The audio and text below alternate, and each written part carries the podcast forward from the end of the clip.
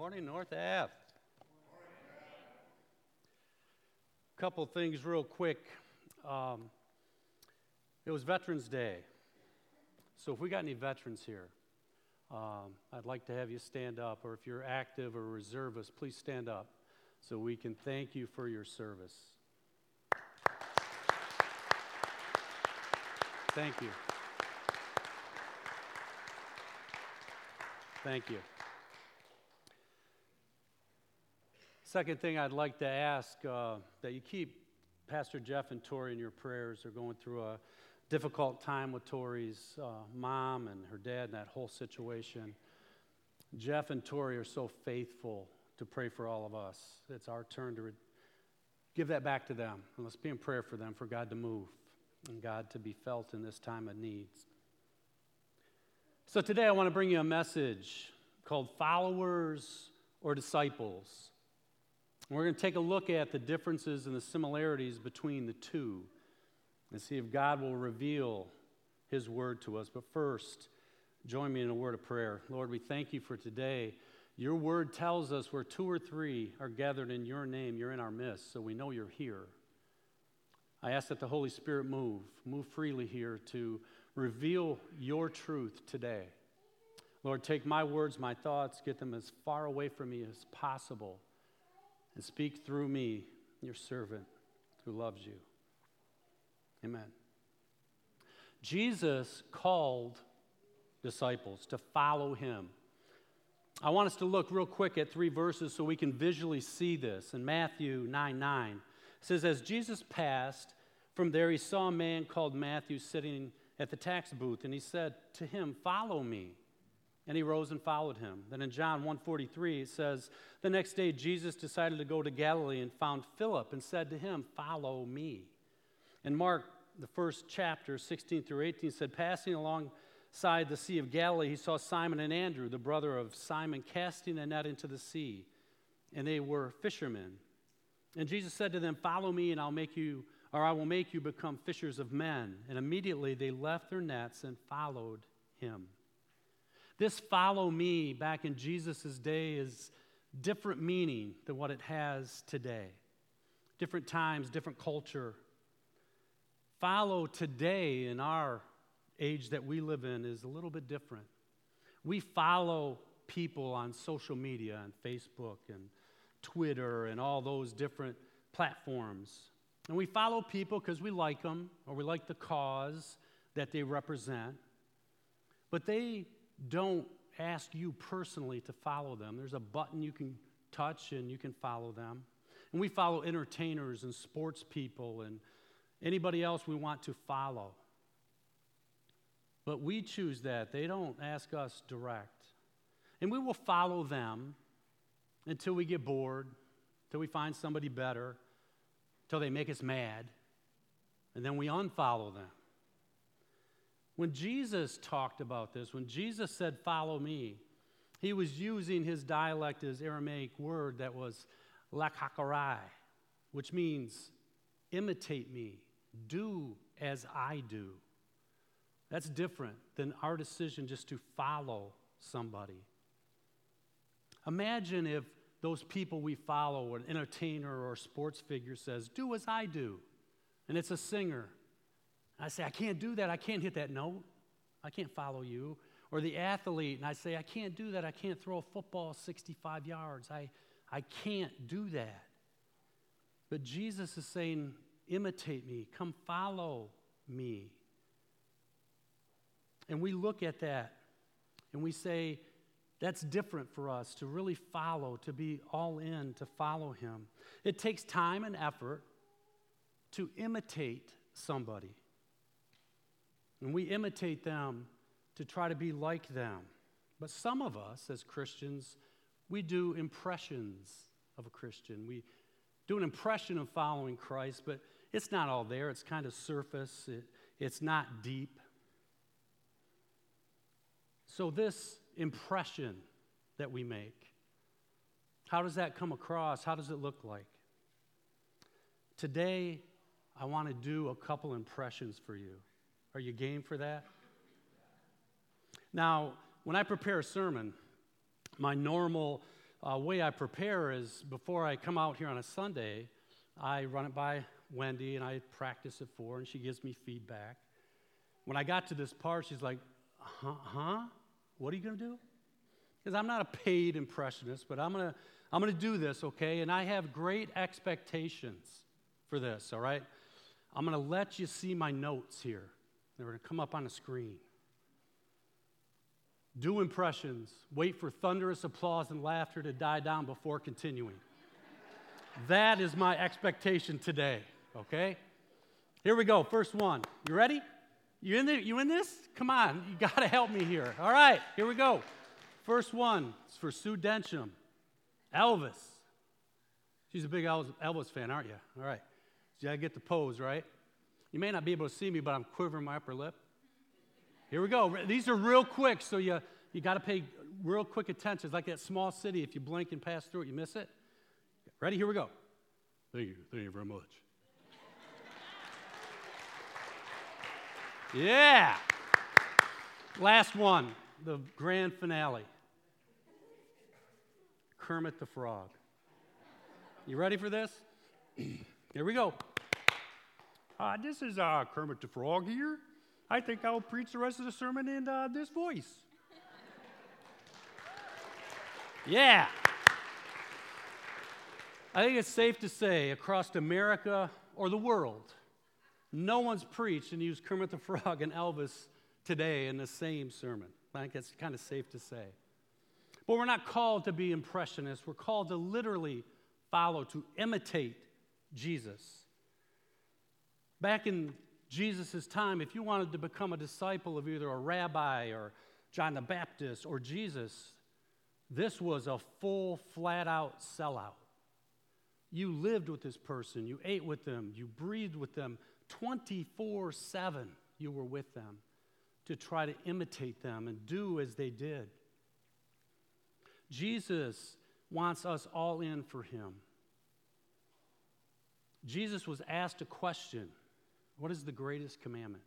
In Matthew 22 37, and he said to him, You shall love the Lord with all your heart, with all your soul, and all your mind. This full, everything we have. That's what Jesus wants if we're going to be his disciple, his follower. But Jesus told us there'd be a cost to this following, this discipleship. We find it in Luke 14, 25 through 27. A large crowd was following Jesus. He turned around and said to them, If you want to be my disciple, you must, by comparison, hate everyone else your father and mother, wife and children, brothers and sisters, yes, even your own life. Otherwise, you cannot be my disciple. And if you do not carry your own cross and follow me, you cannot be my disciple. Those are heavy words. This kind of goes against what Jesus taught, right? Love and care and grace and forgiveness. He's telling us to hate here. The only thing remotely in this that some may relate to is hate your brother and sister. They kind of clash sometimes, right? That's about the only thing here that makes any sense at all. But Jesus wasn't talking about that. If we see in verse 26, it says, by comparison. A good example would be back in the day, I was pretty good basketball player. So if I played with you and I was better than you, you may say, boy, he's, he's really good. By comparison to you, I am. By comparison to Michael Jordan, there's no comparison. Jesus is saying this love we have for our wife and kids and that, how much we think we deeply love them and care for them by comparison. We need to love God more. There should be no change in that. That can't be anything else but a deeper love for Him. And the disciples gave up everything for Him. And anything that gets between us and God, we choose God. That is the essence of what these followers and disciples did. They chose God above all else. The disciples gave up everything to follow Jesus. Matthew, that we read about, was most likely wealthy. He was a tax collector, and tax collectors notoriously collected more money than they should have for the taxes and pocketed the rest. He was probably had some money. Peter and Andrew, James and John were fishermen. They literally left their boats, their jobs, and said, We'll follow you. And Jesus' disciples were known by those around. They weren't a secret, they were known by the people around them.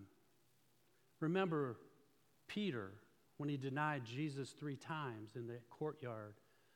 He denied him because he was confronted with, Hey, aren't you one of his followers?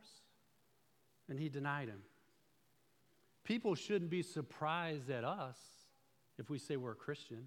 That shouldn't come as a shocker to the people we work with, our family and friends. The disciples were certainly followers of Jesus, but not all followers of Jesus were disciples. That was a different step to become that. Some wanted to be in the area to feel the warmth of the fire, so to speak, but they didn't want to get up close to that fire and have to feed the fire, have to work at it. They just wanted to be close enough. We're told the gospel is a story of the rich young ruler. This man, young man who wanted to know what he had to do to re- receive eternal life. In Matthew 19, 21 and 22 says, Jesus said to him, If you want to be complete, Go and sell your possessions and give to the poor, and you'll have a treasure in heaven. And come, follow me. But when the young man heard this statement, he went away grieving, for he was one who owned much property. In, in another version, it says he went away sad because he had great wealth. And I think sometimes we're like this rich young ruler. We may fear that if we follow Jesus, become his disciple, that Jesus may ask more of us than we're willing to give up. When did we decide in our Western world here that following Jesus would cost us nothing? That is not biblical at all. It costs us something. There's a cost when we're dedicated and committed. We got to be prepared for that, that this costs us something. This commitment, this dedication. My best friend in the world goes to this church. I won't tell you his name, but he's six six and he's married to Melinda. but when he was a young guy, young guy, not married yet, the trunk of his car looked like a sports store. You opened it, he had golf clubs. He had a softball bag and mitt and spikes. Had a bowling ball in there. He had his basketball shoes and a gym bag. So, at a moment's notice, wherever he was, if someone said, Hey, let's go golf, he didn't have to run home and grab his clubs. They were right in his trunk, and he could go. And he could golf or, or bowl or whatever it was. He had committed to that lifestyle. He was a single guy. He was doing what he enjoyed doing, and he was committed to live that way until something better came along in the form of Melinda. Then he traded his trunk full of sports stuff for a van with a hatchback, with a stroller and a diaper bag in it. Willingly, it cost him something. He gave up that at a whim, I can go do whatever I want now and I can go do one of these sports to, there's a cost. I shouldn't be doing that now. I got a wife, and later on, I got kids. This becoming one with the wife that he has and being the leader of his house and a good father and husband. It cost him something. He had to give up this other life, but in reality, it cost him nothing. He gained much, much more. We have to do that if we want to lose some weight. We can't continue to eat the junk we eat. We can't lay on the couch. You got to get up and move and exercise. It costs us something to do that. Why have we tried to put Jesus into our lifestyle if we can fit him in? It's the total opposite. He is our lifestyle, and we revolve around what he wants for us. And part of that is going to be to enjoy this earth that he's given us, the activities and the things that he created to enjoy, but at the right time and the proper time. But we try to fit Jesus into our, our already conceived lifestyle. I can't do that ministry on that night. I gotta, that's my golf night. And I can't do this over here because that's movie night for me, or whatever we plug in, and we end up saying, God, I can give you a couple hours on Wednesday, maybe an hour on Saturday. That's it. That is not being a follower or a disciple of Jesus Christ, because following Jesus as a disciple is much different than just being a Christian. To show up and say, I believe God and I believe He died for me, those are all important things. But being His disciple, we go a step, step farther in that. That we're okay when He says, This is what I want you to do, this is where I want you to go. We do. Jesus expected His disciples to lakakarai Him, to follow Him, imitate Him do as I do. His disciples didn't have the academic background to be Jesus' disciples. They were commoners. They weren't trained in the scriptures. They weren't the Pharisees. They didn't go to Greek school. They had plenty of questions, made mistakes. They kind of learned on the job, so to speak. But their commitment was unwavering. They were dedicated to Him. And like the disciples at times, they got misguided. Remember Peter again? He's there with Jesus as the soldiers were going to arrest him, and he chops off the soldier's ear. And Jesus quickly restored it. Peter thought he was doing the right thing. This is my friend. This is the Messiah. You're not going to hurt him. But he was misguided heart of love, trying to do good, but Jesus knew why he was there. Jesus knew what he had to do, and Peter, out of great love and compassion, was a little bit misguided. And sometimes we can be misguided as Christians. Sometimes we don't follow Jesus as much as we follow a church or a pastor. That's who we're coming for. We're coming for the music, we're coming for the pastor. Instead of coming to praise Jesus, to give Jesus all we have. Any pastor with any ounce of integrity will tell you, you don't worship me. You worship Jesus. If you see something in me that God has done in my life and I can explain that to you and help you along that path to get there, I'll be more happy to do that. But we don't worship pastors, we don't worship men and women. We worship Jesus. And sometimes we can be a little bit misguided that way. We can be misguided on our vision, what we think it's going to look like if I'm a Christian. I'm not going to have any trouble. All the dominoes line up in the right way. Life is just great all the time. And when things happen, it's different than our perspective. We bail. I've had enough of this Christian thing. This isn't working out the way I planned. And we leave. Being a follower of Jesus, being his disciple, will eventually call on us to stand on our faith, to show it. Jesus told us the reality of following him. In Matthew 10 22, it says, You will be hated by everyone because of me, but the one who stands firm to the end will be saved. He said this to his disciples, but it's true for us today.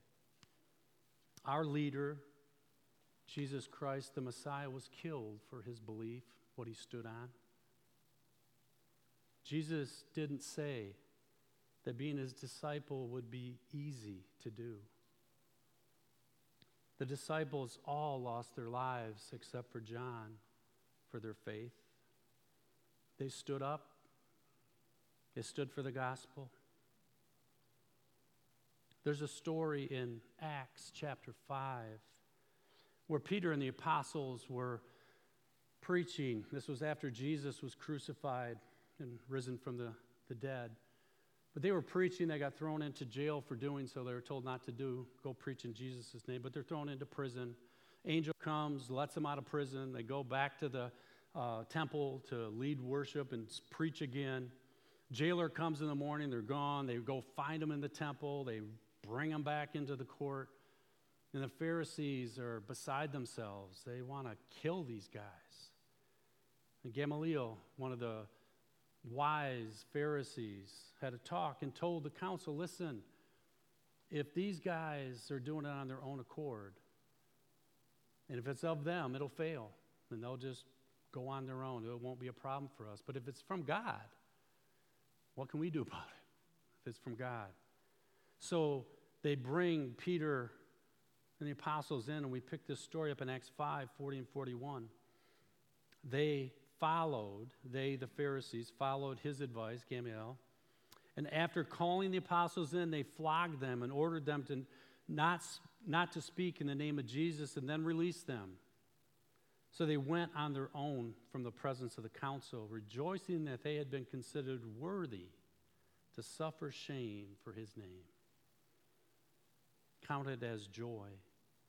Now, we may not be flogged or thrown into prison in America here for our belief in God. Maybe one day that'll come here to America. There's definitely a movement against Christianity now in the United States, making it more and more difficult and confrontational to stand and speak our faith. But if that time happens, we need to stand. And we're going to have to stand upon the name of Jesus Christ and show love and grace to people. Rely on the Bible and the Holy Spirit to lead us and guide us as He guides us down this path that He's chose for us. Now, I'm sure everybody here is just fired up to be a disciple, right?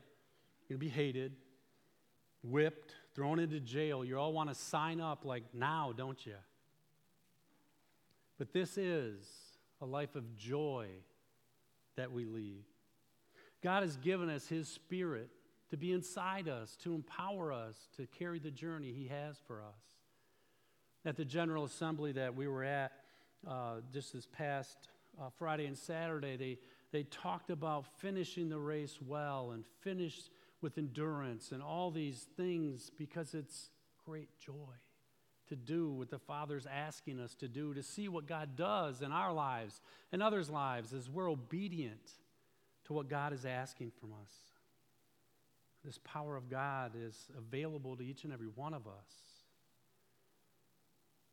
Jesus showed us this power. His 12 disciples, and he empowered them to go do work for him. In Luke 9 1 and 2, it says he, says he called the 12 together and gave them power and authority over all demons and to cure diseases. And he sent them out to proclaim the kingdom of God and to heal. That same power is available to us today. That power that God gives us to carry out the work he wants us to do. This is for all followers, all disciples, no exceptions. It doesn't matter your age, your race, creed, gender, anything. That power is available to all of us. Jesus has empowered us to do his work. And Jesus went above that. These 12 that you may think, boy, I'm just not one of the 12. He had other disciples and followers with him that came from all over, different parts of the country there. There were women in his inner circle. Women were not valued socially back then by that culture. Jesus put great value on them and brought them in to his inner circle. Luke 10:1 says after the Lord appointed 72 others and sent them on ahead of him two by two in every town and place where he himself was about to go. He sent others out, empowered them, not just his 12 disciples, others empowered to go out.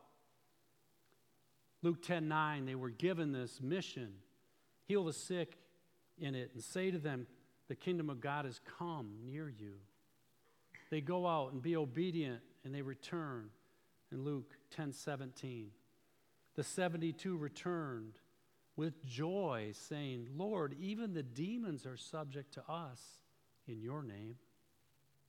The power that He's given us.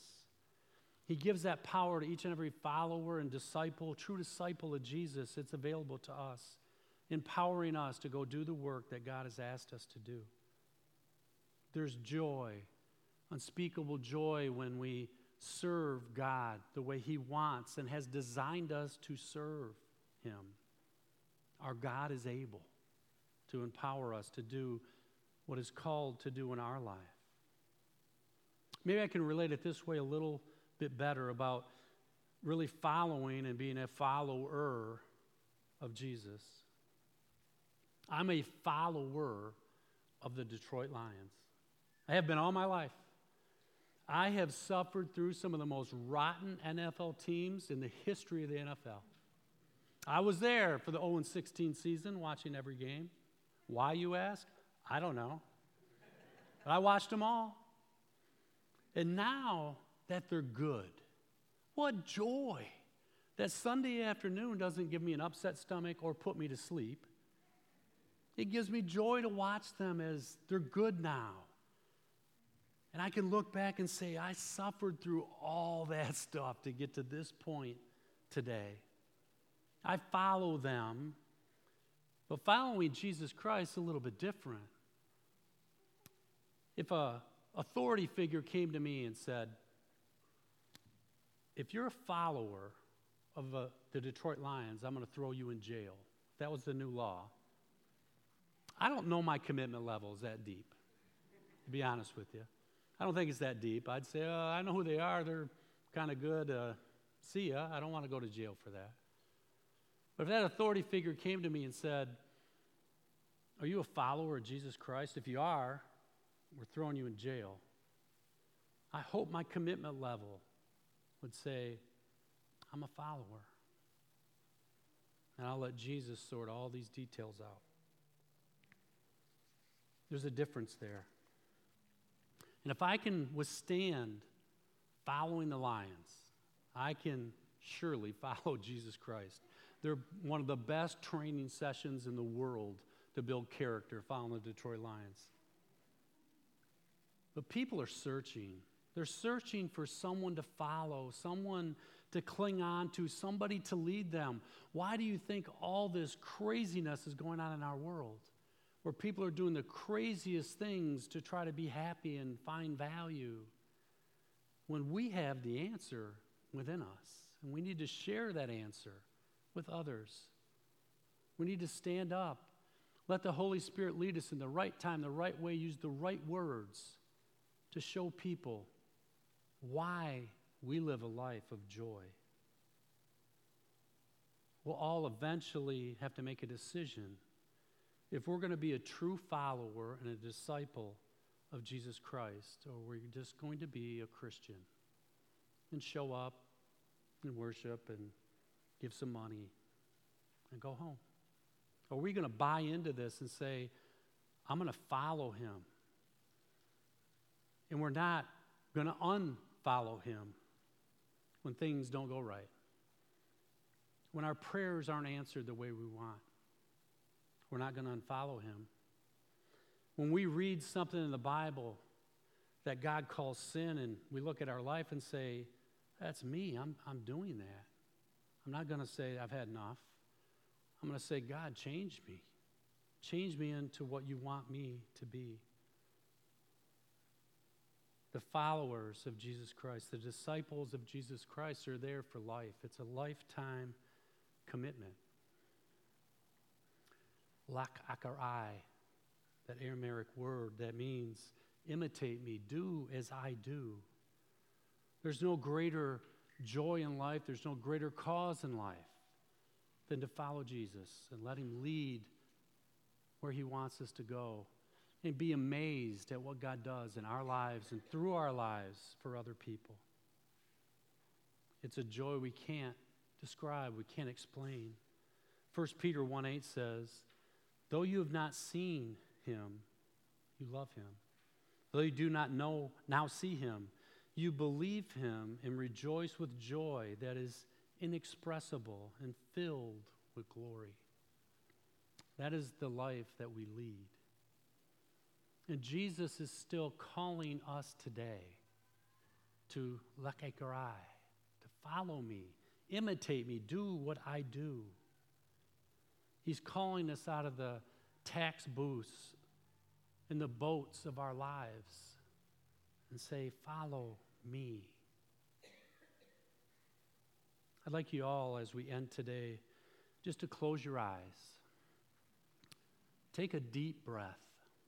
Really do this. Take a deep breath in, exhale it slowly. Take a moment to silence your spirit. Now, I want you to picture in your mind Jesus looking at you. Your eyes have met, He's caught your attention, and He looks at you. He looks deep into your eyes, right to your very soul. And He says, Lakekarai, follow me, imitate me, do as I do. Can you hear it? Can you feel it?